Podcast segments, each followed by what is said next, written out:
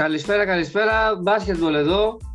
Έχουμε φτάσει Νοέμβρη και στο NBA η ροή έχει προχωρήσει. Σιγά σιγά φτάνουμε ε, στα, να συμπληρώσουμε τα πρώτα 10 παιχνίδια των, ε, των ομάδων. Και σήμερα θα σχολιάσουμε, θα δούμε τι μας έχει κάνει εντύπωση στο, σε Ανατολή και Δύση και ναι, θα τα δούμε όλα. Γιώργο, καλησπέρα. Καλησπέρα, καλησπέρα και από μένα. Δύο εβδομάδες NBA, λίγο περισσότερες αν βάλει κάποιος και την pre-season, αλλά επίσημων, επίσημων παιχνιδιών, δύο εβδομάδες. Ε, πάρα πολλά θέματα έτρεξαν και εμείς είχαμε έτσι ένα μικρό κενό ε, λόγω υποχρεώσεων. Ε, και να πούμε ότι την εκπομπή ε, αυτή του basketball μπορεί κάποιος να την ακούσει και από διάφορα μέσα που θα μας πει τώρα ο Δημήτρης, εκτός από το YouTube. Λοιπόν, ναι, μου δίνεις εξαιρετική πασά. Δεν το είχαμε συνοηθεί, να, να το πούμε ότι δεν το είχαμε συνοηθεί. με, με, Αυθόρμητα όλα, αυθόρμητα. Ναι. Λοιπόν, ε, μπορείτε να μας ακούσετε από το Anchor, από το Spotify. Ό,τι σας λέω θα, θα μπει link περιγραφης σε όλα, link στην περιγραφή μάλλον, για όλες τις εφαρμογές που σας αναφέρουμε. Ε, στο Anchor λοιπόν, στο Spotify, στο ε, podcast του Google, Google Podcast, στο Radio Public, στο Breaker και στο Pocket Casts. Ε, είναι πολλές εφαρμογές. Ε, εντάξει. Πολύ ωραία. Θα τις δει κανείς, μπορεί να τις δοκιμάσει. Εντάξει, ας μην το ναι, ναι. θα το δουν. Εφαρμογές, κάποιες εφαρμογές βολεύουν γιατί μπορείς να κατεβάσεις και να ακούς αργότερα. Ναι, ναι, ναι. Δηλαδή, άμα λοιπόν, το λίγο, Δημήτρη, να πάμε νομίζω απευθείας ε, στο, στο θέμα μας, το NBA θα ξεκινήσουμε λοιπόν. Ε, να πάμε από τη μεγαλύτερη, θα λέγαμε, ιστορία του καλοκαιριού, δηλαδή το μεγαλύτερο θέμα του καλοκαίρι, ε, από θέμα ας πούμε μετακινήσεων και μεταγραφών, ήταν αυτό η, η νέα υπερομάδα που έχτισε το Los Angeles για άλλη μια φορά. Ε, Ξανά, γιατί είχαν ήδη υπερομάδα. Έτσι ακριβώς. Ε, να πούμε ότι το Los Angeles πήρε τον ε, Russell Westbrook από τους Wizards και έδωσε πίσω κάποια νεαρά ταλέντα που είχε και κάποιους βετεράνους που είχε στην ομάδα όπως νεαρούς όπως ο Κούσμα και βετεράνους όπως ο Χάρελ και πήρε τον Westbrook ε, ένα, μια πολύ μεγάλη κίνηση του καλοκαιριού. Ο Westbrook να πούμε είναι ο triple-double, τι να πω τώρα, είναι ο, ο master του triple-double πλέον και έχει, έχει γίνει γνωστός και θα μείνει γνωστός στην καριέρα του έτσι και όταν τελειώσει ως αυτός ο άνθρωπος. Και ε, βάλανε στο ρόστερ του να πούμε οι Lakers πολλούς βετεράνους. Και όχι απλά βετεράνους ε, πήρε πολλούς παίκτες οι οποίοι η καριέρα τους είναι, είναι στα τελειώματα. Μπορεί να είναι και οι τελευταίες τους χρονιές για κάποιους στο NBA πήρε να πούμε από τα πιο γνωστά ονόματα είναι ο Καρμέλο Άντωνη που ε, πάει για πρώτη φορά συμπαίκτης και με τον James που είναι καλά φιλαράκια. Ε, μια σημείωση, έχει παίξει πολύ καλά μέχρι στιγμής. Έχει πάρει και παιχνίδια. Όχι μόνος του. Έτσι ακριβώς. Αλλά έχει παίξει πολύ καλά. Ναι, ναι, ναι. Να πούμε ότι τα τελευταία δύο χρόνια ο, ο Άντων ήταν στο Sportland και είχε εξαιρετικό ρόλο και από τον πάγκο και ως βασικός. Είχε κάνει πολύ καλές τις δύο τελευταίες χρονιές, γιατί πριν από αυτές τις δύο χρονιές θεωρούταν ως τελειωμένος, ότι θα έφυγε γρήγορα από το ε, προσκήνιο και δεν θα μπορεί να μην ξαναγυρούσε και ποτέ από το NBA. Οπότε έκανε δύο καλές χρονιές με το Portland. Τώρα στους Lakers έχει ξεκινήσει πάρα πολύ καλά, του πάει πολύ το spot-up ε, shooting. Ωστόσο, οι Lakers έχουν το εξής πρόβλημα. Έχουν τραυματίες ακόμα τον Αρίζα και τον Ellington. Επίσης, βετεράνοι μεγάλοι, μπορεί να είναι και αυτονών η τελευταία τους χρονιά στο NBA. Μπορεί, λέω. Ε, πολύ καλή σουτέρ και τους έχουν αυτή τη στιγμή τραυματίες και οι Lakers δεν έχουν shoot πολύ. Γιατί ξεκινώντας η πεντάδα με Westbrook, με Bazemore, ο οποίος εντάξει είναι ένας παίκτης πάντα ρολίστας, μπορεί και ούτε δεύτερης πεντάδας για μένα παίκτης, αλλά τέλος πάντων τώρα ε, οι Lakers ας πούμε, έχουν βρεθεί σε ανάγκη, τον βάζουν βασικό. Ε, μετά έχουν τον James, ο οποίος πάλι δεν είναι shooter ακόμα, ας πούμε, έχει, έχει βελτιώσει το shoot, αλλά εντάξει δεν είναι shooter. Anthony Davis, στο 4 και στο 5 βάζουν ή τον DeAndre Jordan ή τον Howard. Καταλαβαίνουμε ότι είναι μια πεντάδα χωρίς shoot. Στο σύγχρονο NBA πολύ δύσκολο τώρα να προχωρήσεις έτσι. Και γι' αυτό έχει yeah. Ναι. δυσκολευτεί λίγο στην αρχή του πρωταθλήματος. Αυτή τη στιγμή που μιλάμε, οι Lakers είναι στο 4-3. Ε, μπορεί να είναι τέταρτη αυτή τη στιγμή στην, ε, στην περιφέρεια, ωστόσο ε, εντάξει, είναι, τα σημάδια θα λέγαμε δεν είναι πολύ θετικά ακόμα. Φαίνεται ότι η ομάδα δεν έχει δέσει και ο Westbrook έχει κάνει το καλύτερό του παιχνίδι μόνο όταν σε ένα παιχνίδι έλειπε ο Λεμπρόν. Ε, δηλαδή είναι δύσκολο, δυσκολεύονται ακόμα να βρουν το ρόλο του Westbrook χωρίς την μπάλα. Που είναι πολύ λογικό. Είναι παίκτης που θέλει την μπάλα και ο Λεμπρόν χρειάζεται βέβαια, είναι ο καλύτερος παίκτης του κόσμου την μπάλα. Ο Άντωνι Ντέιβις ε, έχει ξεκινήσει καλά, ωστόσο πάντα εγώ για το σώμα του έχω κάποιες ενστάσεις. Αυτό για τους Lakers, που ήταν η μεγαλύτερη, ας πούμε έτσι, ε, θα λέγαμε τέτοια του καλοκαιριού. Εγώ να σου πω Δημήτρη, τι βλέπω. Τι βλέπω να σου πω την αλήθεια. Βλέπω ότι πολύ δύσκολα θα δουλέψει όλο αυτό και το είχα πει πέρυσι για τους Nets, το είχα πει, ότι πέρυσι όταν μαζεύτηκαν οι Nets η τριάδα, σου είχα πει ότι θα δυσκολευτούν πάλι, ωστόσο υπάρχει περίπτωση να τα βρούνε γιατί έχουν όλοι shoot. Όταν υπάρχει το shoot, τότε σημαίνει ότι μπορεί να παίξεις και off-ball. Μπορείς να, να είσαι και για λίγο spot-up. Ενώ οι Lakers αυτή τη στιγμή δεν την έχουν αυτή την πολυτέλεια. Να μπει κάποιος από αυτούς τους τρεις spot-up. Δεν, δεν ταιριάζει και στους τρεις παίκτες. Οπότε ε, δεν ξέρω, δεν το βλέπω να δουλεύει. Δεν νομίζω ότι θα πάρουν τίτλο φέτος. Αυτή είναι η άποψη δικιά μου. Δεν ξέρω μέχρι που μπορεί να φτάσουν. Μπορεί να φτάσουν και μέχρι τους τελικούς. Δύσκολο για μένα πάλι. Ωστόσο δεν το βλέπω φέτος να παίρνει τίτλο οι Lakers. Ναι, πάντως ε, διώξανε κάποιους παίχτες οι οποίοι αυτή τη στιγμή ας πούμε κάνουν καλό πρωτάθλημα. Ο Καρούσο ας πουμε έχει ξεκινήσει εξαιρετικά στους, ε, στους Houston. Στους Bulls, συγγνώμη. Ναι, ναι, ναι. Και το... Ε, και ο Caldwell Pope να πούμε, ο KCP όπως τον λέγανε, ο οποίος ήταν καλός και στην άμυνα και στα τρίποντα. Και καλά που το είπες τώρα Δημήτρη γιατί το ξέχασα, οι Lakers εκτός από το shoot έχουν πρόβλημα και στην άμυνα. Ε, έχουμε δει ότι τους έχουν εκθέσει αρκετές ομάδες οι οποίες δεν είναι και πολύ καλές επιθετικά. Και όμως τους έχουν εκθέσει γιατί στο τέλος δεν έχουν κάποιους παίκτες οι Lakers αυτή τη στιγμή που θα ε, σταματήσει στην περιφέρεια κάποιος ας πούμε ε, ποιος θα μαρκάρει τον Durant, ποιος θα μαρκάρει τον Χάρντεν, ποιος θα μαρκάρει τους άλλους κόρε, τον Πολ Τζόρτ, τον Λέοναρντ; Έχουν ένα θεματάκι λίγο και στην άμυνα. Όπως είναι φτιαγμένο το ρόστερ τους. Σίγουρα έχουν κορμιά, βέβαια. Έχουν κορμιά. Έχουν κορμιά, αλλά το NBA πάει μακριά από τα κορμιά. Έτσι. Ε, πάει περισσότερο στο σου. Να δούμε αν θα καταφέρει το. Εκτός αν, εκτός αν παίζεις με τους Bucks όμως. Οι οποίοι έχουν τον Γιάννη, ο οποίο ο Γιάννης δεν μπορεί να μπει μέσα θα αναγκαστεί να μπει μέσα. Ναι, βέβαια, μπαίνουν μέσα. Ωστόσο, η Bucks σουτάρει όλοι πεντάδεκτο από τον Γιάννη, έτσι. Ναι. Οπότε, ναι, μεν μπορεί να έχει κορμιά, αλλά στην επίθεση ανοίγει το γήπεδο. Δηλαδή, ο Τζόρνταν θα πρέπει να μαρκάρει τον Μπρουκ ε, Λόπες έξω στο τρίποντο. Οπότε θα τραβιέται και αυτός προς τα έξω λίγο. Είναι ναι, λίγο. ε, θα δούμε, θα δούμε αν θα δουλέψει. Για να δούμε. Εγώ δεν είμαι πολύ αισιόδοξος. Δεν το βλέπω να δουλεύει το πράγμα αυτό. Ναι, να, να σου πω κάτι. Εγώ ελπίζω να μην δουλέψει. Γιατί αυτό που έχουν ξεκινήσει τα τελευταία, την τελευταία πενταετία δεν είναι καθόλου όμορφο. Δηλαδή δεν είναι κάτι που προχωράει το μπάσκετ στην αμερικη ε, Το, NBA δηλαδή δεν κάνει βήματα μπροστά με αυτόν τον τρόπο. Ναι. Τα τελευταία πέντε χρόνια. Που υπάρχουν κάποιες συγκεκριμένες ομάδες οι οποίες προσπαθούν να, να κάνουν τις υπερομάδες. Και αυτό ξεκίνησε και από τους ε, Golden Saints. Έτσι.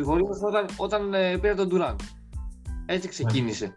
Ναι, ναι, ναι. Γιατί έχουν, γίνει και παλαιότερα, έτσι που λέγαμε για τις Dream Team και αυτά, για τις, ε, όχι Dream Team, για τις μεγάλες ομάδες τέλος πάντων. Ναι. Celtics, Miami και πολύ πιο παλιά. Ε, Υπήρχαν πάντα αυτά, όμως, αυτό το μοντέλο δεν ήταν κάτι που επικρατούσε, απλά υπήρχε μια ομάδα που έκανε κάπου αναδιαστήματα, ας πούμε, αναγενιές.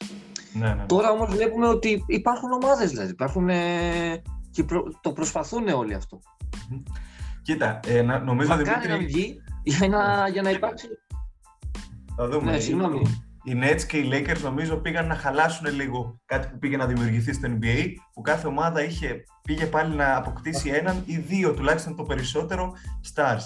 Οι Nets και οι Lakers πάνε πάλι να το χαλάσουν λίγο, να σου πω την αλήθεια. Πάνε πάλι να φορτώσουν την ομάδα με stars που πάντα, ξαναλέω, είναι ομάδες πολύ περιορισμένου χρονικού ε, διαστήματος, γιατί όταν βάζεις πολλούς παιχτεράς μαζί, κάποια στιγμή κάποιος από αυτούς τους παικταράδες θα θέλει να πάρει περισσότερα σουτ, περισσότερες ευθύνες, περισσότερο την ομάδα πάνω.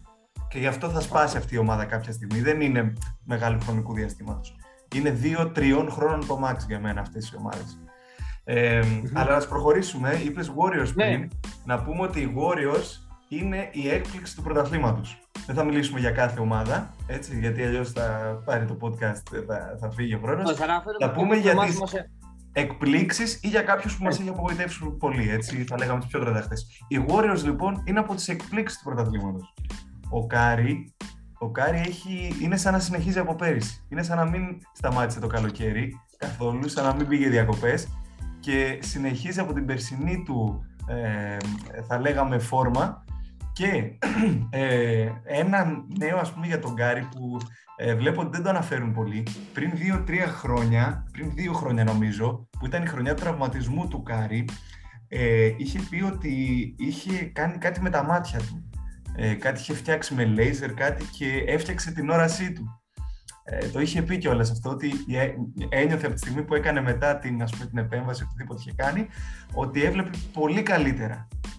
Έτσι, και αυτό, ε, εγώ νομίζω έχει παίξει ρόλο τα τελευταία δύο χρόνια. Τον βλέπω, πώς θα το πω, με πολύ ακρίβεια. Πάντα ήταν επεκτούρη, πάντα έπαιρνε σουτ, πάντα ήταν εύστοχος. Ωστόσο, αυτά που κάνει τώρα με τις ομάδες ουσιαστικά να παίζουν απέναντι στους Warriors, η ομάδα που παίζει απέναντι στους Warriors, έχει ως πρώτο στόχο να σταματήσει μόνο τον Sky. Δεν τους νοιάζει ναι. για τους υπόλοιπους παίκτες. Και όμως δεν μπορεί να το σταματήσουν.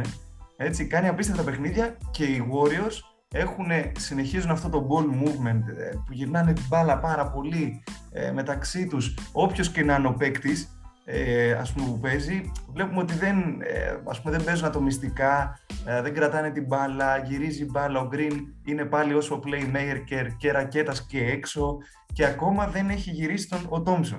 Είναι αυτή τη στιγμή στην κορυφή της κατάταξης, είναι νωρίς ακόμα έτσι, έχουμε δει μόνο 6-7 παιχνίδια από κάποιους ε, αλλά αυτή τη στιγμή είναι στο 5-1 οι Warriors, παίζουν πολύ ωραίο μπάσκετ, καλή άμυνα, γυρνάει η μπάλα και ακόμα δεν έχει γυρίσει ο Τόμψον, ο οποίος μπορεί να γυρίσει Δεκέμβρη ή Ιανουάριο λέγεται. Ε, και θα δώσει σίγουρα μεγάλο boost. Αρκετοί τους βλέπουν τους Warriors για πολύ ψηλά φέτος, έως και τελικούς mm. περιφέρειας. Προσωπικά δεν τους βλέπω τόσο ψηλά. Νομίζω θέλει και άλλες κινήσεις στον πάγκο, αν και ο Ότο Πόρτερ και ο Μπιέλιτσα που πήρανε, νομίζω είναι φοβερές κινήσεις. Πολύ καλές κινήσεις, έξυπνες. Ναι. Και περιμένουν και τον Wiseman, που είναι ο νεα, το νεαρό ναι. πεντάρι που πήραν πέρυσι στο draft, που έπαιξε πολύ καλά, αλλά τραυματίστηκε και φαίνεται να έχει μια. Ε, πώς θα το πω, έτσι και αυτού τους τραυματισμούς, μια έφεση. Θε, θεωρώ και εγώ πάντως ότι στην κανονική διάρκεια θα πάνε αρκετά καλά. Mm. Δηλαδή πιστεύω ότι είναι πολύ πιθανό να τους δούμε στις τρεις πρώτες θέσεις. Δεν είναι απίθανο. Ισχύει. Ισχύει. Ξέρεις τι, ήθελα να σε ρωτήσω το εξής. Μία ομάδα η οποία συνέχεια τα τελευταία χρόνια είναι πρώτη, αλλά μας ψιλοαπογοητεύει σε κάθε playoff, είναι η Jazz. Πάλι πρώτη, πάλι ξεκινάνε καλά. Πάλι ας πούμε φαίνεται να κάναν στο, στον πάγκο τους κάποιες κινήσεις, πήραν το white side για να έχουν πίσω από τον Κουμπέρ, ε, βάλανε και τον ε, ε έχουν πάρει και έναν Eric Pascal, νομίζω που ήταν από τους Warriors, ας πούμε, παγκίτης των Warriors, αλλά έπαιζε πολύ καλά, τίμιος παίκτης, στο 4 ας πούμε. Πάλι για τον πάγκο αυτός. Ωστόσο, το στυλ τους είναι ίδιο, δεν κάνουν κάποια ποιοτική κίνηση παραπάνω. Πώς τους βλέπεις; Κοίταξε, το κακό με τους jazz είναι το, το εξής ότι πιάσει ας πούμε έναν άνθρωπο ο οποίος δεν βλέπει πολύ NBA, ωραία, δεν παρακολουθεί πολύ. Και πες του, η Jazz, αλλά έχει μια ιδέα ας πούμε, άμα του πεις ας πούμε ποιους παίκτες έχουν οι Warriors, θα σου πει τρεις ας πουμε Ωραία. Τρεις. Στο, στους Jazz ποιος θα σου πει πιστεύεις; Θα σου πει πάνω από δύο. Ναι, γενικά ξέρεις τι, νομίζω οι Jazz, Δημήτρη, πάνε λίγο στα όπως πήγαιναν οι Spurs, που ήταν πάντα καλοί, αλλά λίγο αδιάφοροι. Ωστόσο, οι Spurs ήταν πάντα επικίνδυνοι στα play-off. Δηλαδή, οι Jazz έχουν, ας πούμε, τον Μίτσελ, λες Μίτσελ, Γκομπέρ, αυτή είναι η Γκομπέρ. Μετά, εντάξει, ας πούμε, είναι όλοι μετά δεύτερης κλάσης, καλά παιχτάκια, αλλά δεν μπορεί κάποιος να κουβαλήσει ομάδα. Ούτε ο Γκομπέρ μπορεί να κουβαλήσει. Ο Γκομπέρ κουβαλάει στην άμυνα μου. Επιθετικά δεν μπορεί να κουβαλήσει ο Γκομπέρ καθόλου ε, ας πούμε.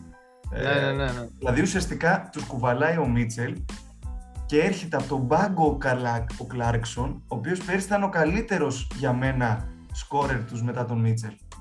Ενώ είχαν τον Μάικ Κόνλεϊ, τον Μπογκδάνοβιτς, τον Ίγκλς, όλοι αυτοί δεν μπορούσαν να κουβαλήσουν ομάδα. Ο μόνος που μπορούσε να βάλει επίθεση από μόνος του, καλάθι δηλαδή ένας εναντίον ενός, ήταν ο Τζόρνταν ε, Κλάρκσον. Μόνο αυτός. Mm. Ε, δεν ξέρω. Φέτος βέβαια έχουν, έχουν και το Rudy Γκέι από τους Spurs που γενικά είναι ένας τέτοιος παίκτης ο οποίος ε, παίρνει επιθέσεις, είναι σκορέρ. Βετεράνος. Στα 35 του βέβαια, στα 35 του βέβαια δεν ξέρω αν θα, αν θα μπορεί να έχει αυτό το ρόλο. Ναι, και έχει και, και τραυματισμό τώρα. Ναι, αυτό. Έχει και τραυματισμό. Να δούμε. Ε, επίσης ξέρεις ποια άλλη ομάδα, ας πούμε, ε, είμαι περίεργος να δω τι θα γίνει μέσα στη χρονιά, γιατί αυτή η ομάδα νιώθω ότι είναι μια βόμβα έτοιμη να σκάσει. Είναι οι Blazers, οι οποίοι τόσα χρόνια παλεύουν με τον ίδιο προπονητή, να κάνουν κάτι με ρόστερ, ελάχιστες αλλαγές στο ρόστερ, με τον Lillard να λένε όλοι ότι θα φύγει. Φέτος λοιπόν πήρανε τον Billups, διώξανε mm. όλο τους τον πάγκο, έτσι, διώξα, παίρνουν καινούριο προπονητή, διώχνουν όλο τον πάγκο, τους παγκίτες παίκτες εννοώ, κρατάνε την ίδια πεντάδα την αρχική, ξεκινάνε με περίεργα αποτελέσματα, μία καλό παιχνίδι, μία άσχημο, και ενώ υπήρχαν οι φήμες ότι ο Λίλαρτ θα φύγει, ο ίδιος δήλωσε ότι θα μείνει. Ωστόσο, εμένα δεν πιστεύω ότι αυτή η ομάδα χωρίς πάγκο θα καταφέρει να κάνει κάτι καλό φέτος. Αυτό είναι το μόνο σίγουρο για μένα. Δεν θα μπορέσει πάλι να κάνει, δεν έχει βάθος. Είναι μόνο η αρχή του πεντάδα που είναι καλή. Με τον Μακόλου να μην, έχει, να μην είναι ακόμα στο elite επίπεδο, έχει πέσει λίγο και βλέπω να γίνεται ανταλλαγή μες στη χρονιά. Πολύ σημαντική. Άμα, άμα φύγει ο Λίλαρτ, σε όποια ομάδα πάει, θα κάνει τη διαφορά. Πεκτούρι. Να συζητηθεί, δεν το συζητάμε. Φοβερό παίκτης. Ε, και είναι μια ομάδα που είμαι πολύ περίεργος. Μέσα στη χρονιά θα έχει ενδιαφέρον να δω λίγο πώς θα πάει. Εντάξει, ο, ο Μακόλουμ έχει και τρεχάματα με το προεδρυλίκι της Λίγκα. Στην Ένωση Παιχτών στο NBA. Σωστό, Γι' αυτό σωστό. δεν προλαβαίνει ο άνθρωπος. σωστό. Μπορεί να τον απασχολούν και αυτά τα θέματα. Το άλλο, Ε, ξέρεις βέβαια. ποιο είναι. Η άλλη ομάδα είναι οι Nuggets. Με τους οποίους διαφωνώ πολύ με, αυτά, με τις κινήσεις που κάνουν με τα γραφικά. Έχουν το καλύτερο, τον δεύτερο καλύτερο Ευρωπαίο παίκτη αυτή τη στιγμή στον κόσμο, τον Jokic, και έναν από τους καλύτερους παίκτες στον κόσμο γενικότερα. Πεκτούρια πιθανώ. Ο Μάρι είναι τραυματίας Περσινό και δεν MVP, πήρα. έτσι. Επιμένουν Εν ενεργεία να MVP. Έτσι ακριβώς. Και επιμένουν να παίρνουν πολλούς παίκτες στο 3-4 και να μην έχουν έναν ακόμα γκαρντ που θα μπορεί να σηκώσει την ομάδα. Δηλαδή και να γυρίσει ο Μάρεϊ με το ρόστερ που έχουν, δεν πάνε πουθενά. Ο Πόρτερ είναι πολύ καλός, ωραίος παίκτης, σου βάζει πόντους, αλλά δεν είναι το γκαρντ που θέλεις. Είναι τριαροτεσάρι αυτός. Ο Άρον Γκόρντον, τεσάρι, αθλητικός, σου πετάει τα σουτάκια του, αμυντικά καλά, μπράβο. Δεν μπορεί να σηκώσει την ομάδα. Θα ξαναέρθουν τα playoffs, θα γίνει καλό ο Μάρεϊ, θα ξανατραυματιστεί σε κάποιο σημείο, θα πρέπει κάποιος να κουβαλήσει την ομάδα, δεν θα μπορεί, θα αποκλειστούν και αυτοί στα playoff νωρίς.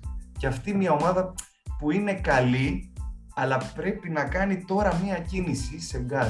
Πολύ σημαντικό για μένα. Αν κάνει μια κίνηση σε γκαρντ, μπορεί να χτυπήσει πρωτάθλημα για μένα. Έχει τόσο Ο- ταλέντο. Ναι. Ο, ο, Καμπάτσο, ο Καμπάτσο πιστεύεις δεν μπορεί να σταθεί, έτσι. Ο Καμπάτσο Δημήτρη έχω απογοητευτεί πολύ. Δεν ξέρω αν φταίει ο ίδιος ή οι Nuggets. Για μένα δεν είναι παίκτης ο οποίος θα έρχεται από τον πάγκο, θα παίζει 15 λεπτά. Είναι 30 χρονών. Πάμε να το πάρουμε από την αρχή.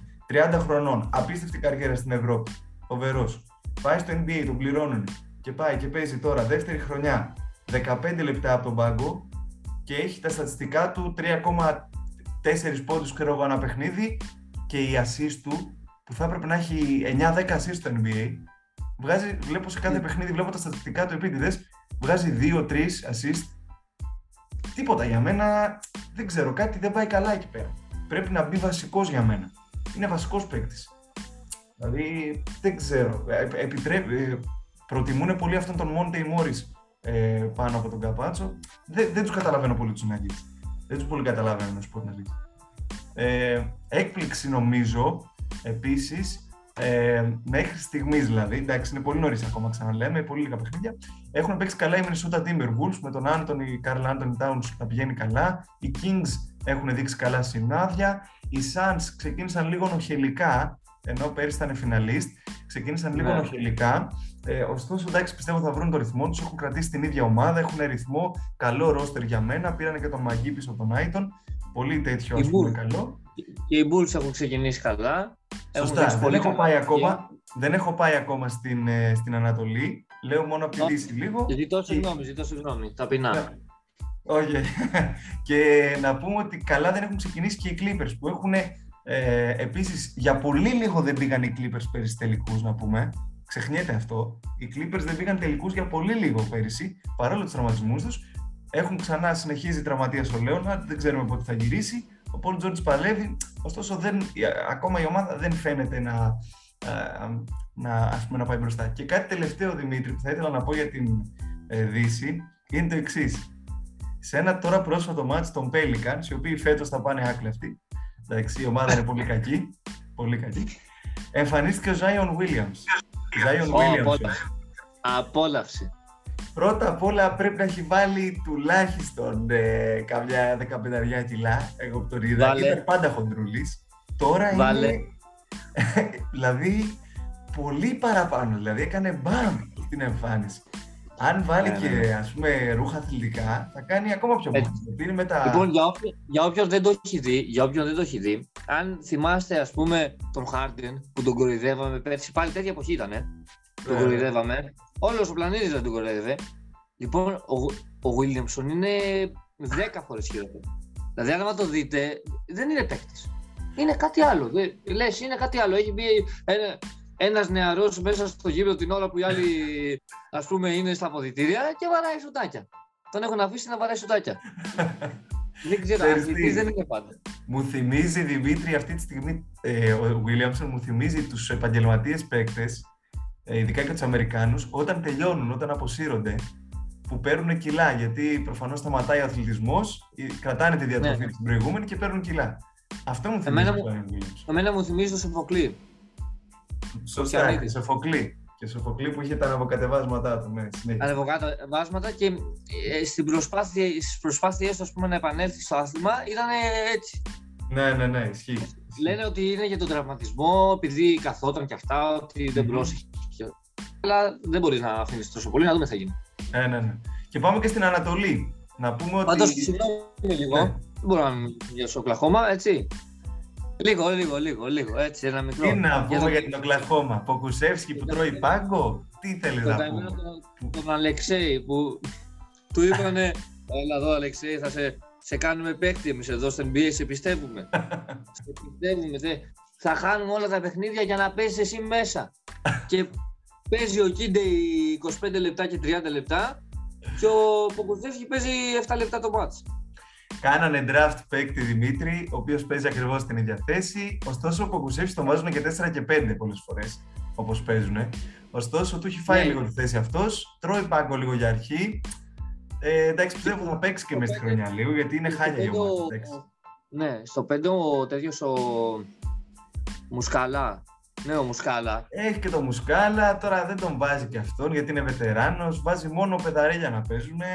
Εντάξει, βάζει λίγο τον Derek Favors για να τον κάνουν ανταλλαγή. Και αυτός βετεράνος παίκτης. Τον βάζουν λίγο τώρα να, να τον δει κάποια ομάδα, μήπως και τον πάρει. Ε, εντάξει, είναι, είναι στις ομάδες που εντάξει, δεν θα τους βλέπει κανείς φέτος τους Thunder. Μόνο εμείς για τον Ποκουσεύσκι. Έτσι. Ωραία, Λοιπόν, πάμε. Πάμε Ανατολή. Την- Ανατολή για αρχή έχει πιο ενδιαφέρον από τη Δύση. Σπάνιο φαινόμενο. Συνήθως η Δύση πάντα μονοπολούσε το ενδιαφέρον γενικότερα. Ωστόσο, αυτή τη στιγμή η Κοίταξε, Ανατολή Ναι, έχει πριν- πολύ καλά prospects που λένε. Πολύ καλές έτσι, προοπτικές ε, ε, από, από ομάδες. Δηλαδή έχει πολλέ, για πολλές ομάδες να πεις πράγματα. Ε, να πούμε πρώτα από τις εκπλήξεις. Οι εκπλήξεις, πρώτη έκπληξη ας πούμε βλέποντας κανείς τα, α, τη βαθμολογία βαθμολογία. είναι οι Αυτό. Bulls. Οι Bulls είναι η Έτσι. πρώτη έκπληξη. Δηλαδή, ε, πραγματικά κάνανε κάποιες κινήσεις φέτος το καλοκαίρι. Ξεκίνησαν από πέρυσι, να πούμε, οι κινήσεις, πέρυσι τη χρονιά που έγινε trade με τον Vucevic, που πήραν τον Vucevic. Και φέτος το καλοκαίρι ε, πήρανε λοιπόν και ε, βέβαια και ο Lonzo Ball και ο DeMar DeRozan ήρθαν να πλαισιώσουν την αρχική πεντάδα. Ε, Να στο βοηθήσουν 4, το Λαβίν, ο μαζί με οποίος τον είναι Λαβίν, απελπισμένο. Λαβίν, πολύ καλό καλοκαίρι με την Αμερική, να πούμε ο Λαβίν, ε, στους Ολυμπιακούς και ε, η αρχική τους πεντάδα αρχικά πετάει φωτιές. Δηλαδή, εγώ να ξέρεις, ξεκίνησα να του βλέπω από την pre-season γιατί μου έκανε εντύπωση ας πούμε, αυτό το roster. Θέλω να δω πώς θα πιάσει. Πολύ γρήγορο μπάσκετ, ανεβασμένα σκορ και καλή άμυνα για, για αυτό το roster, για μένα. Ε, και επίσης εντύπωση αυτό που μου έκανε ήταν ότι έρχεται από τον πάγκο ο Καρούσο, που πήραν είπαμε από τους Lakers. Έρχεται από τον πάγκο ο Καρούσο και δίνει μια. Ε, Πώς να το πω. Ενέργεια τρομερή. Πολύ ενέργεια και για πρώτη φορά, να πούμε, οι, οι, οι Bulls έχουν δύο playmaker μετά από πόσα χρόνια είχα να δω τους Bulls να έχουν δύο playmaker. Έχουν και τον Lonzo Ball και τον Καρούσο. Δηλαδή βγαίνοντας από το παιχνίδι ο Ball έχουν τον Καρούσο πολύ καλά φτιαγμένο στην περιφέρεια το ρόστερ τους και έχουν τραυματεί ακόμα τον Kobe White, ο οποίος τα τελευταία χρόνια ε, ήταν πολύ καλός παίκτης, πολύ τίμιος. Θα έρχεται και αυτός από τον πάγκο. Πολύ καλός. Υπάρχει ένα κενό στο 4-5, ειδικά στη δεύτερη πεντάδα. Στο 5, στην πρώτη πεντάδα έχουν τον Βούτσεβιτς που παίζει πάρα πολύ καλά και τους γεμίζει, είναι πολύ καλός. Αλλά στη δεύτερη πεντάδα υπάρχει κενό. Έχουν τον Τόνι Μπράντλεϊ, ένας εντάξει, νεαρός παίκτης ε, τίμιος, αλλά δεν θα μπορέσεις τα μεγάλα μάτσα να παίξεις καλά. Και είχαν τον Patrick Williams, ένα prospect και αυτό νεαρό που είχαν από πέρυσι στο 4, καλό παικτάκι, θα βοηθούσε, τραυματίστηκε τώρα για όλη τη σεζόν. Και έχουν και τον Javonte Green επίσης στο 4, καλό παικτάκι, επίσης τίμιο, παλεύει, κοντός αρκετά για τη θέση για μένα, δεν θα μπορέσει να βγάλει όλη τη σεζόν μόνος του. Περιμένω κάποια μεταγραφή εκεί, ανταλλαγή. Ε, για τους ε, να, να κάνω μια πρόταση. Ναι. Πρόταση μεταγραφής είναι αυτή τώρα. Όχι, oh, Πρόταση μεταγραφής. Να πάνε εκεί με του jazz, να δώσουν τον Cody, White, ναι. Kobe White, νόμι, ναι. και να πάρουν κανένα Gordon. Κανένα έχουν τόσα τρία τεσσάρια εκεί. Με τους Nuggets εννοείς. Με τους Nuggets. Με τους Nuggets. Mm. Ναι, ναι. Ε, τώρα, ναι. Mm. Κατάλαβα. Δεν χρειάζονται ένα, δεν θα... χρειάζονται ένα τεσάρι, ένα φόρμα. Ναι, ναι, ναι, ναι, ναι, ναι, ναι. Ισχύει.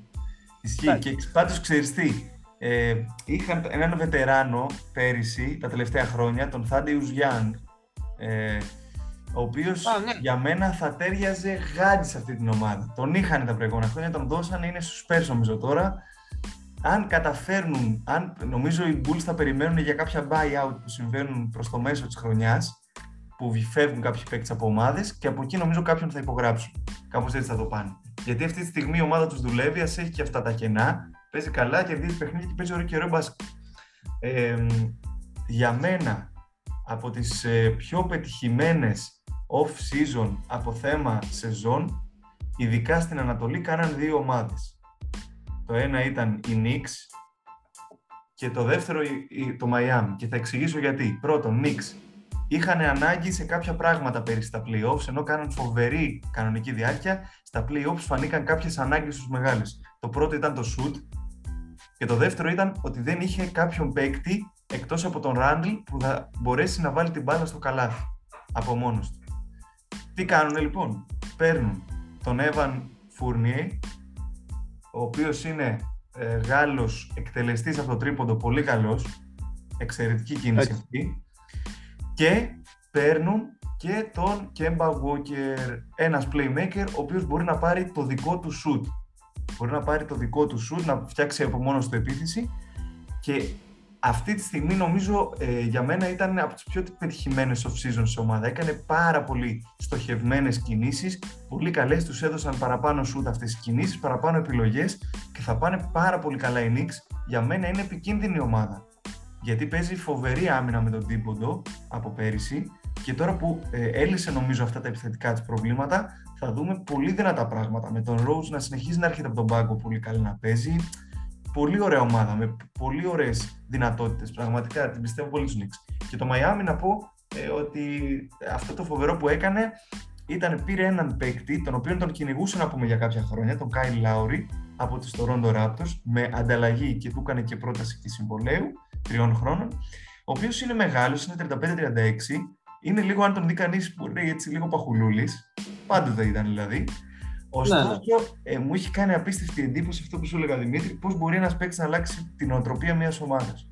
Έχω δει όλα τα μάτια σχεδόν του Μαϊάμι τα περισσότερα και ολόκληρα. Παίζει απίστευτα γρήγορο μπάσκετ σε σχέση με τις προηγούμενες χρονιές. Έχει κρατήσει την άμυνα, πήρε βετεράνους που βοηθάνε απίστευτα στην άμυνα γενικά οι βετεράνοι. Αν θέλει μια ομάδα να παίξει καλά, πρέπει να πάρει βετεράνους, γιατί οι νέοι ε, πρέπει να μπουν στα σχήματα, στις αλλαγές, να, να μάθουν πολλά καινούργια πράγματα. Έχει πάρει τον BJ Tucker, φοβερός αμυντικός πέρυσι με τους Bucks. Έτσι, πήρε τον τίτλο. Έχουν πάρει τον ε, Μόρι. Έχει πέρασε μια μέρα ο Τάκερ, ε.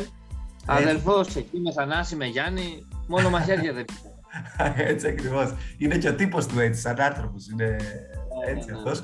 Ε, ο Μόρις, πήραν τον Μόρις, επίσης 4-5 παίζει πλέον στην καριέρα του. Πολύ βοηθητικός. Έχει κρατήσει τον Dwayne Deadmon ε, από πέρυσι. Έδωσε τα κλειδιά της δεύτερης ομάδας, πολύ κλειδιά αυτό, σε έναν παίκτη ο οποίος έχει αλλάξει το σώμα του περισσότερο από κάθε άλλο παίκτη φέτος το καλοκαίρι. Και είναι ο Tyler Hero, ο οποίος ε, γραμμώθηκε, δυνάμωσε, έβαλε μυϊκά κιλά και έχει ξεκινήσει τη σεζόν καυτός. Βάζει 20 και του έχουν δώσει στη δεύτερη πεντάδα Δημήτρη τα κλειδιά. Δεν υπάρχει ούτε ο Chris Dunn, ούτε ο Dragic, κανείς άλλος είναι μόνος του. Με το που μια... δεύτερη πεντάδα, του λένε δικά σου τα κλειδιά, μας κάνεις ό,τι θέλεις. Και κάνει πανικούς μέχρι στιγμής. Έκανε μια, έκανε μια δήλωση ο Τάιλερ Χίρο. Είναι λίγο ιδιαίτερο τυπάκι. Mm. Ε, είπε ότι ας πούμε λέτε λέει για τον Ντόνσιτς ε, ε, και άλλους τέτοιους παίκτες ας πούμε λέει για τον Μπολ και λοιπά ξέρω εγώ για ποιους είπε ότι λέει είναι αστέρες, ότι είναι το μέλλον του μπάσκετ και δεν λένε για μένα λέει. Γιατί και εγώ είμαι στο μαζί τους. Και πέσαν λίγο να το φάνε. Ναι ναι ναι. Το πιστεύει. Το πιστεύει. Ναι, δεν, δεν καταλαβαίνω γιατί δηλαδή ισχύει Δηλαδή μπορεί να, μπορεί να ακούγεται λίγο αλαζονικό αυτό. Ναι, να ναι. είναι ίσως, αλλά ε, ισχύει. Πραγματικά είναι, είναι από τα ε, μεγάλα πρόσφαιρα ας πούμε, του, του NBA. Δημήτρη, εγώ βλέποντας τον. Συγγνώμη, συγγνώμη. Ναι, ναι, ναι. Δεν, δεν το περιμένανε τόσο. Δηλαδή ήταν από τα χαμηλά draft.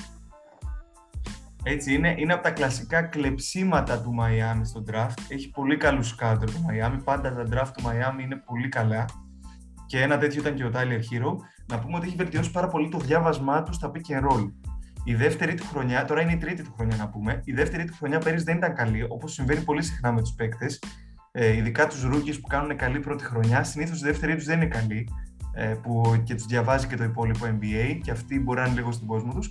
Στην τρίτη τώρα χρονιά φαίνεται βελτιώθηκε και πνευματικά και σωματικά, διαβάζει πάρα πολύ καλά τα pick and roll και έχει το φοβερό ότι έχει πάρα πολύ καλό shoot, τελειώνει από τρίπλα και με shoot, με pull-ups και με floaters και με τα δύο χέρια και από τις δύο πλευρές. Ε, δεν φοβάται να πάρει shoot καθόλου, δηλαδή μπορεί να κατεβάσει κάτω την επίθεση, παίρνει shoot, δεν φοβάται, νιώθει ότι είναι ο καλύτερος παίκτης μέσα όταν παίζει.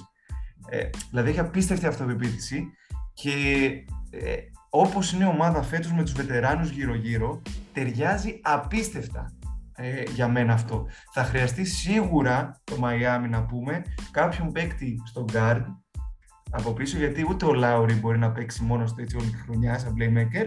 Γιατί εντάξει και ο Butler βοηθάει και ο Adebayo και ο Hero βοηθάνε λίγο σαν playmaker τύπου αλλά δεν έχει άλλον καθαρό playmaker. Θα χρειαστεί σίγουρα άλλον έναν γιατί περιμένουν τον Ολαντίπο να γυρίσει αλλά για μένα ο Ολαντίπο δεν το βλέπω να ξαναγυρίζει γενικά στο μπάσκετ Βλέπω πολύ ταλαιπωρημένο το παιδί και, και από θέμα τραυματισμού και από θέμα ψυχολογικό, πνευματικό. Τον βλέπω Αλλά άμα, άμα, άμα, γυρίσει ο Λαντίπο η ομάδα και είναι ας πούμε και σε, στο επίπεδο που μπορεί να παίξει ο Λαντίπο, έστω ναι. και σε αυτό που έπαιξε πέρσι όσο έπαιξε, ε, η ομάδα θα είναι πολύ καλά.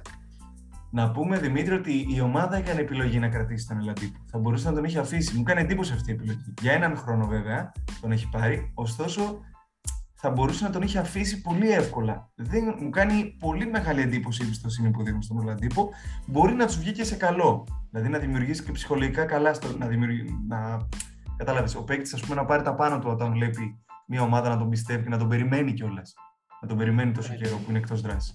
Ε, αυτό θα το δούμε. Επίσης, θέμα πολύ μεγάλο της Ανατολής που έγινε ο πανικός ήταν η Philadelphia 76ers. Έγινε ο πανικός. Να πούμε ότι χρονικά το πρόβλημα ξεκινάει πέρυσι στα playoff. Στο τελευταίο παιχνίδι που αποκλείστηκαν με τους Hawks, ο Μπεν Σίμον γυρνάει σε μια φάση μόνος του με το καλάθι, έτοιμος να καρφώσει, πετάει την μπάλα έξω γιατί φοβήθηκε ότι θα του κάνουν φάουλ και θα χάσει τις βολές. Από εκεί λοιπόν ξεκίνησε όλη η μουρμούρα. Ε, βγήκε στατιστικό ότι είχε, βάλει, είχε, είχε πάρει μόνο τρει-τέσσερι προσπάθειες στις τέσσερις περιόδους όλης της σειράς με τους Cox. Είχε βάλει ελάχιστους πόντους, ένα, δύο, τρεις πόντους, ας πούμε, όλες τις τελευταίες περιόδους. Για τις τέταρτη περιόδους, λέω, όλης της σειράς. Τον Rivers τον ρωτάνε μετά το match το που αποκλείστηκε αν, μπορεί, αν μπορούν οι Sixers να νικήσουν και να πάρουν τίτλο με, με τον Σίμον στο τιμόνι. Ο Rivers απαντάει δεν ξέρω, θα το δούμε. Πρώτη δήλωση. Δεύτερη δήλωση, Joel Embiid μετά το παιχνίδι λέει ότι πολύ κρίσιμη φάση που χάσαμε αυτό το πιο κρίσιμο παιχνίδι της σειράς ήταν όταν, ε, όταν είχαμε ελεύθερο layup και δεν το βάλαμε, σπρώχνοντας ουσιαστικά και δείχνοντας τον, τον Ben Simmons. Και μετά το καλοκαίρι, ο Simmons αποφασίζει ότι δεν θέλει να μείνει πλέον στην ομάδα, ζητάει ανταλλαγή. Οι, οι Sixers δεν βρίσκουν κάποια ομάδα που να τους ε, ικανοποιεί ας πούμε στην ανταλλαγή γιατί ο Ben Simmons έχει πείσει πολύ θα λέγαμε το κασέτ. Δηλαδή ε, με τις εμφανίσεις του αυτές οι ομάδες προφανώς δεν θα δώσουν φοβερό παίκτη για αντάλλαγμα γιατί δεν έχει κάνει καλές τελευταίες σεζόν ο Simmons Α ας φαίνεται ότι έχει ταλέντο δεν έχει λύσει το θέμα του με το σουτ καθόλου και ψυχολογικά πρώτα απ' όλα. Και δεν βρήκαν οι Sixers ανταλλαγή.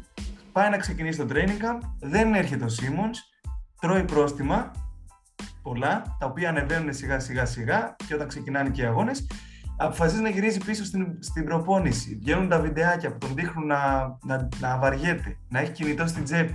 Του τη λένε όλοι. Σε, και στην επόμενη προπόνηση του λέει ο Rivers να παίξει ένα αμυντικό drill. Αυτό δεν δέχεται. Τον διώχνει ο Rivers από την προπόνηση. Γίνεται ο πανικός αυτός. Βγαίνουν διάφορα. Λέει, ότι ο, λέει ο Joel Embiid ότι δεν θα κάνουμε babysitting εδώ ε, ας πούμε, όποιος θέλει να παίξει θα παίξει. Και η τελευταία εξέλιξη είναι ότι ο Σίμονς γυρνάει πίσω στην προπόνηση, μιλάει στους προπονητές, στη διοίκηση και στους παίκτες και τους λέει ότι πνευματικά δεν είναι έτοιμος να παίξει. Αυτό βγήκε προς τα έξω. Στο οποίο ε, η αντίδραση ήταν θετική. Δηλαδή, θέλω να πω, ε, επειδή είχε να κάνει ας πούμε, με ψυχική υγεία μάλλον το θέμα, αν και δεν το διευκρίνησε εντελώς αυτός, ε, όλοι το σεβάστηκαν. Και οι παίκτες τον υποστήριξαν και ο Embiid βρήκε, βγήκε μπροστά στο γήπεδο και λέει ότι πρέπει να υποστηρίξουμε τον αδελφό μας. Το είπε στους οπαδούς αυτό. Ε, και ο Rivers και οι υπόλοιποι δείχνουν να τον υποστηρίζουν μέχρι να δουν τι θα γίνει. Εγώ λέω Δημήτρη ότι μπορεί αυτό να ξέρεις η εξέλιξη να έγινε σε συνεργασία λέω και των δύο πλευρών και του ατζέντη του παίκτη και της ομάδας έτσι ώστε μήπως μπορέσουν να βρούνε μια καλή ανταλλαγή. Δηλαδή για μένα δεν ξέρω αν έχει ακριβώς ψυχολογικό πνεύμα. Μα, μακάρι να μην έχει θέμα ο άνθρωπος. Έτσι, υγείας, σίγουρα. Αλλά δεν μου φαίνεται πως έχει θέμα. Έτσι νιώθω εγώ. Νιώθω ότι είναι λίγο ένα παιχνίδι όλο αυτό. Εντάξει, είναι λίγο ιδιαίτερες οι καταστάσεις. Ε... Και εντάξει. Είχε δηλώσει θα φύγει, μετά ξαναγύρισε. Όλο αυτό που είπες. Δηλαδή δεν ξέρω τι παιχνίδια γίνονται. Το κακό στο NBA και καλό από την άλλη για κάποιους είναι ότι υπάρχει όλο αυτό. Στην Ευρώπη δεν υπάρχει τέτοιο σύριαλ. Δηλαδή αν εξαιρέσει με μονομένες περιπτώσεις τύπου James, τέτοια σύριαλ δεν υπάρχουν. Και τέτοιες ιστορίες από πίσω και το ένα το άλλο ή είναι πολύ μικρότερες ας πούμε. Στο NBA όλα αυτά γίνονται θέματα. Mm. Έτσι, ναι. Γίνονται θέματα, γίνονται εκπομπές. Δηλαδή οι εκπομπές ασχολούνται μόνο με αυτό. Και υπάρχουν καθημερινά, Δημήτρη, και εκπομπές πάρα πολλές στην τηλεόραση και, στην, και στα ραδιόφωνά τους. Πάρα πολλές εκπομπές καθημερινές που αναλύουν τα αθλήματα τόσο έντονα. Που δεν υπάρχει τόσο έντονα εδώ. Και, και μεγάλα, ας πούμε, podcast. Έτσι. όπως εμείς, ας πούμε, όχι τόσο μεγάλα. Αλλά εντάξει, προσπαθούν τα παιδιά. Κάτι JJ Reddy και κάτι τέτοιο έτσι μικρή. Ε, ναι. Αυτό λοιπόν και για τους Sixers. Ε, επίσης, στην Ανατολή, έτσι σύντομα να πούμε ότι... Ε, Πάντως, έχει... Γιώργο, συγγνώμη, συγγνώμη, έτσι όπως είναι αυτή τη στιγμή η κατάταξη στην Ανατολή, πρέπει λίγο να, να τη βγάλουμε μια φωτογραφία και να την κρατήσουμε, γιατί οι Bulls δεν ξέρω πόσα χρόνια έχουν να το δουν αυτό. και να το ξαναδούμε.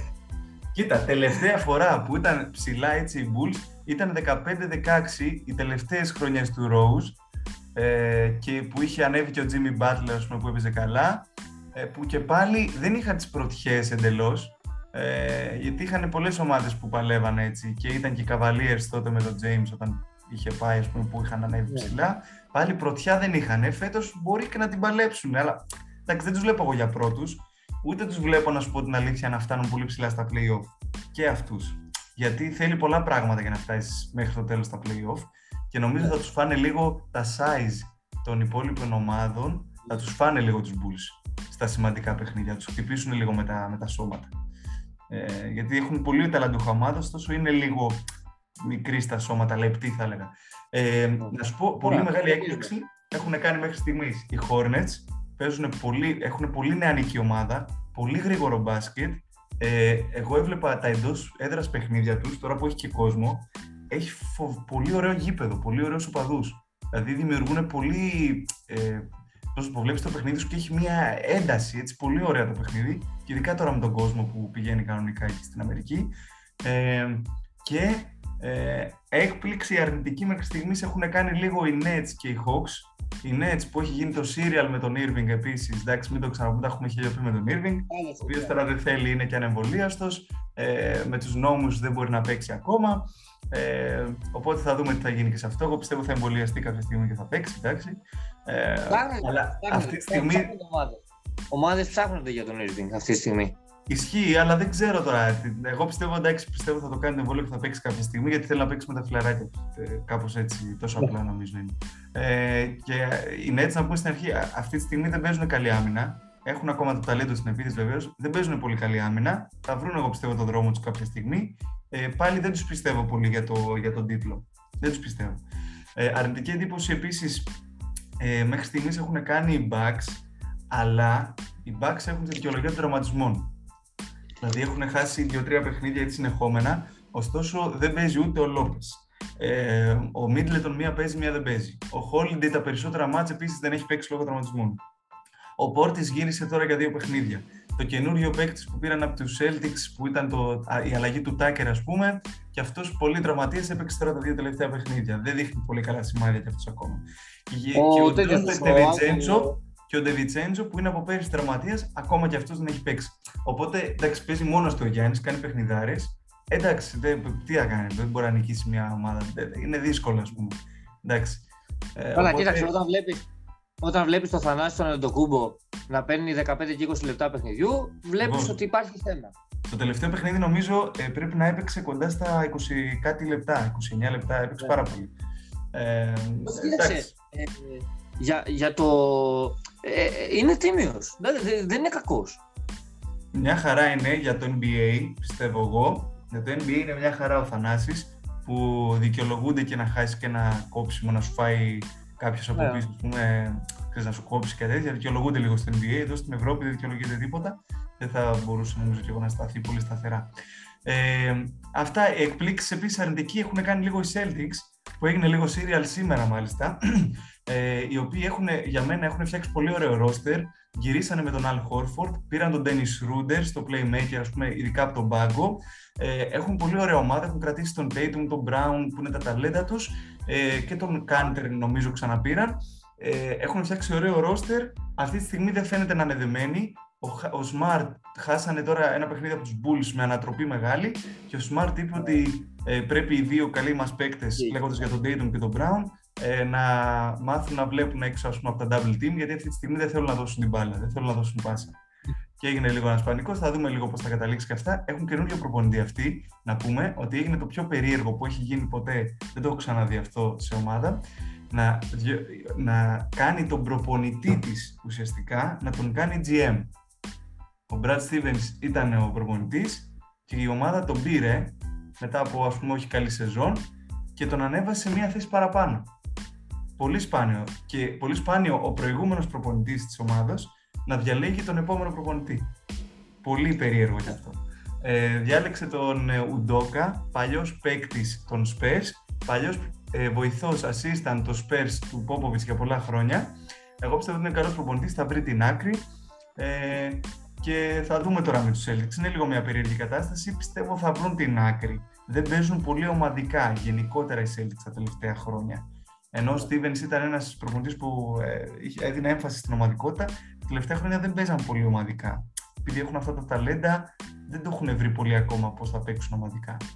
Αυτό, εντάξει. Οι υπόλοιπες ομάδες λίγο με σκαμπανεβάσματα. Εντάξει. Ε, α, ναι. τελευταία έκπληξη, συγγνώμη Δημητρή, τελευταίο και σταματάω με αυτό. Ε, είναι οι Wizards. Οι οποίοι... Για αυτούς ήθελα να, να, σου μιλήσω. Ε, ε, το είδα στο πρόσωπό σου. Πάλι και σύριαλ. Εσύ, εσύ πες τα βασκετικά, εγώ θα πω τα, τα γύρω. Τα gossip. οι, οι Wizards, να πούμε που ε, διώξαν ουσιαστικά το Westbrook, οι παίκτες που έχουν πάρει πίσω, να πούμε ότι μέχρι στιγμής αποδίδουν καλά. Θέλω να δω λίγο, είναι, λίγο, είναι ιδιαίτερη ομάδα, θέλω να τους δω πώς θα πάνε μέσα στη χρονιά. Έχουν τον Dinwiddie ε, σαν playmakers βασικό, πολύ καλός τίμιος παίκτης. Έχουν τον Guzma, τον Harrell, που είναι όλοι οι παίκτες που θέλουν να αποδείξουν πράγματα και να δείξουν ότι ανήκουν στη λίγα ως βασικοί παίκτες. Και γι' αυτό πιστεύω ότι μπορεί να πάνε καλά ε, φέτος οι Wizards. Καλά, όχι τρομερά πράγματα, αλλά πιστεύω ότι μπορεί να παλέψουν για μια θέση στα playoff και να αποκλειστούν στον πρώτο γύρο, κάπως έτσι ας πούμε. Αλλά με καλύτερη ε, εικόνα από ό,τι είχαν πέρυσι. Πέρυσι φτάσανε, νομίζω, παίξανε στα playoff γιατί ήταν χάλια οι υπόλοιπες ομάδες δηλαδή, που παλεύαν για τα playoff. Τόσο, τόσο απλά. Δεν ήταν για playoff για μένα η ομάδα πέρυσι, παρότι είχε το West.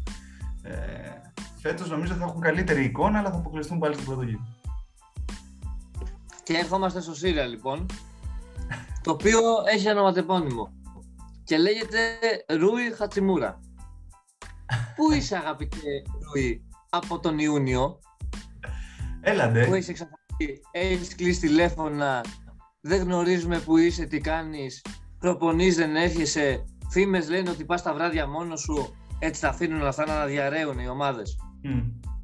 Πού είσαι, αγαπητέ Ρούι, αυτό είναι ένα ακόμα στιγμή. Πραγματικά έχει χαθεί. Ναι, ναι, ναι. Έχει χαθεί, δεν, δεν ξέρω, δηλαδή ναι, είναι πολύ περίεργο. Πολύ, πολύ περίεργο, αυτό που λες και επίσης ήταν και ένα από τα ταλέντα. Ένα από τα ταλέντα που οι Wizards θέλανε να στηριχθούν. Ε, βέβαια. Mm. Βέβαια, ναι, ναι, ναι. Και ναι, δεν ξέρω. Δεν, δεν ξέρω αν είσαι και εσύ τι έχεις ακούσει, τι που. Δεν έχω κάποια ενημέρωση. Αλλά... αλήθεια, δεν το έχω δει. Δεν το έχω κοιτάξει. Ναι. Να σου πω να για τον Ρούι. ο οποίος έκανε και καλούς Ολυμπιακούς. Έτσι. Καλούς Ολυμπιακούς αγώνες. Τελευταίο το επίσημο παιχνίδι που έπαιξε με τους Wizards ήταν ε, τον Ιούνιο, πέρσι, αρχές. Ναι. Τελευταίο παιχνίδι. Και από τότε και μετά, ας πούμε, το, τους Ολυμπιακούς τον χάσαμε και ναι όλα αυτά. Απλά είναι, δηλαδή δεν υπάρχει αιτία αυτή τη στιγμή. Έχει εξαφανιστεί χωρίς λόγο. Ενδεχομένως η ομάδα να ξέρει. Δηλαδή η, η ομάδα φαίνεται πως ξέρει τι γίνεται.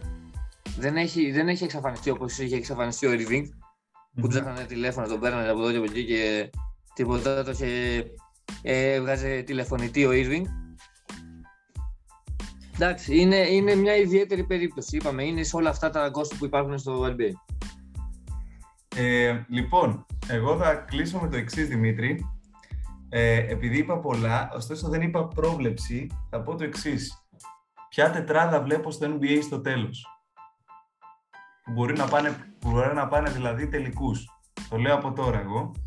Παρόλα ό,τι είπα και καινούριε και εκπλήξεις και αυτά, πάνω κάτω πιστεύω ότι θα πάει λίγο στα κλασικά πράγματα η τετράδα στο τέλος. Δηλαδή, από την Ανατολή πιστεύω ότι θα δούμε πάλι ένα πολύ καλό, μια πολύ καλή κονταρομαχία, έτσι θα κοντραριστούν Bucks και Nets, τους πιστεύω πολύ. Και τους Bucks γιατί πιστεύω ότι τους έκανε πολύ καλό πέρυσι, θα βρουν το δρόμο τους, θα γυρίσουν, θα, άμα γίνουν υγιείς πιστεύω θα ξαναφτάσουν ψηλά. Με τους Nets πιστεύω ότι θα βρουν και αυτό το δρόμο τους και νομίζω θα υπερισχύσουν πάνω από τις άλλες ομάδες. Θέλω πολύ να έλεγα το Μαϊάμι σε αυτές τις δύο ομάδες, αλλά πιστεύω ότι το ταλέντο των δύο άλλων ομάδων είναι τεράστιο. Δηλαδή δεν μπορεί νομίζω το Μαϊάμι με την ομαδικότητά του να τους υπερνικήσει. Ε, και ε, από την άλλη πλευρά βλέπω Lakers και Clippers πάλι. Ε, γιατί πιστεύω ότι τον Dallas θα απογοητεύσει φέτος. Φοβάμαι ότι θα απογοητεύσει πολύ, γιατί δεν έκανε ουσιαστικά καμία αλλαγή και δεν το βλέπω να δουλεύει αυτό το σύστημα με τον Τόνσιτ 15 ώρες στην τρίπλα. Οπότε πιστεύω πάλι οι Clippers, αν γυρίσει και ο Λέοναρντ, ε, θα βρεθούν πάλι εκεί στην κοντρομαχία προς το τέλος μαζί με τους Lakers που θα προσπαθήσουν να πάνε στους τελικούς. Θα έδινα το προβάδισμα στους Clippers σε ένα τέτοιο matchup. Λόγω της ναι. χημίας που έχουν χτίσει από πέρυσι. Εγώ, να ξέρεις, ε, βλέπω πολύ Bulls, εντάξει. Θεωρείται τώρα τρελό να πω ότι θα πάνε τελικό περιφέρειας, αλλά πιστεύω ότι θα πάνε μακριά οι Bulls. Δεν ξέρω. Ε, μου, έχω ένα, μια, ένα αίσθημα, δεν ξέρω. Βλέπω μια ομάδα ωραία, καλή. Πώς θα το εξηγήσω; Δηλαδή, βλέπεις υγεία σε μια ομάδα. Και πιστεύω ότι μπορεί να πάει, ας πούμε, μακριά.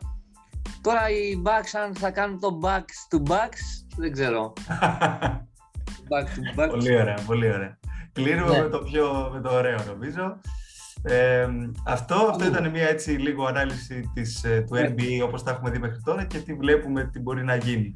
Αυτά ε, μείνετε stay tuned που λένε και στα, και στα χωριά μας ε, και μπορείτε να μας παρακολουθείτε από όλα τα, ε, από τα διάφορα μέσα που είπαμε και στην αρχή, το Spotify και όλα τα άλλα. Ευχαριστούμε πολύ. Ευχαριστούμε πολύ, να είστε καλά.